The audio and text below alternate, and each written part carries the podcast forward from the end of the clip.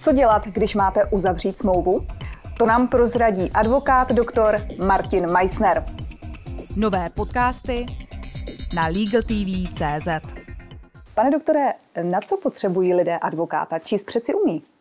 To je pravda, akorát eh, si nejsem jistý, jestli v případě, že se úplný like začte do smlouvy, jestli kromě toho, že poznává písmenka, jestli je mu jasný, o čem se tam hovoří.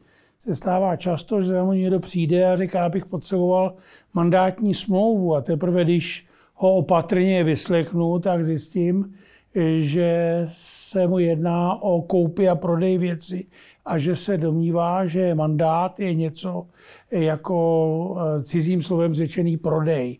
Takže problém je v tom, že číst sice většinou like umí, ale nerozumí, co je v té smlouvě napsáno, eh, jak si doslova. A proč by měla být eh, smlouva vyvážená? Je přece lepší, když bude hodně ve prospěch té osoby, která ji uzavírá. Ano, to se taky někdy těžko vysvětluje. Problém je v tom, že smlouva vlastně je dohoda, dobrovolná dohoda dvou lidí, kteří se dohodli, že si navzájem budou plnit. To znamená, že by to taky mělo být spravedlivý, no, protože si plní tedy navzájem a uh, měli by to dodržet. Uh, už tedy to, že to je pro obě strany výhodné, spočívá v tom, že to plnění je různé. Jeden dává jednomu službu, druhý mu dává peníze. Na druhou stranu, v okamžiku, kdy ta smlouva je zjevně nevyvážená, tak ty strany se v tom necítí komfortně.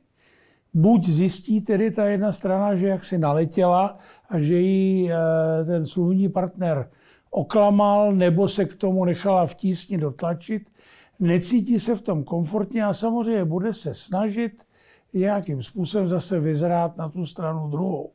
A smluvní vztah, kde místo toho, aby si strany dobrovolně plnili, se snaží jedna na druhou vyzrát, ten není moc funkční. A vzhledem k tomu, že k poruchám plněním dochází, tak e, samozřejmě ta strana, která zrovna plní správně, se bude snažit toho využít.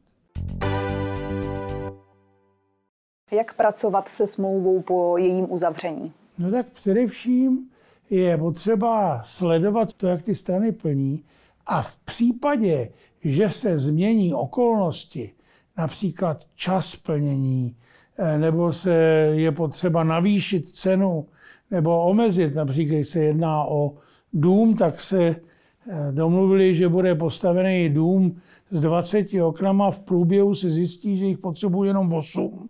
Ale pokud ta Eh, tu, tu smlouvu nezmění, aby to plnění, které chtějí, aby bylo na konci, odpovídalo té smlouvě, tak samozřejmě ta smlouva nebude úplně funkční a v případě, že se budou stále domáhat jejího naplnění, tak budou mít problém.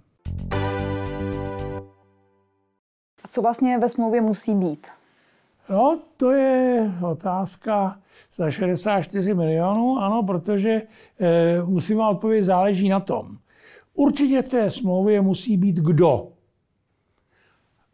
Z pravidla tam je přesně popsáno co, tedy předmět plnění, téměř vždycky za kolik, je rozumné, když tam je kdy, teda kde má být i plněno, eventuálně kde.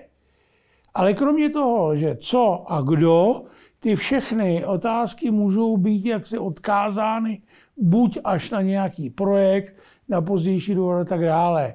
Každopádně existuje ještě spousta věcí, o kterých by tam být mohly, ale nutně nemusí, ať už se jedná o volbu práva, ať se jedná o rozhodčí doložku, o sankce, o způsob komunikace, ale tyto, kdo, co, kdy, kde a za kolik, to je tam téměř vždycky.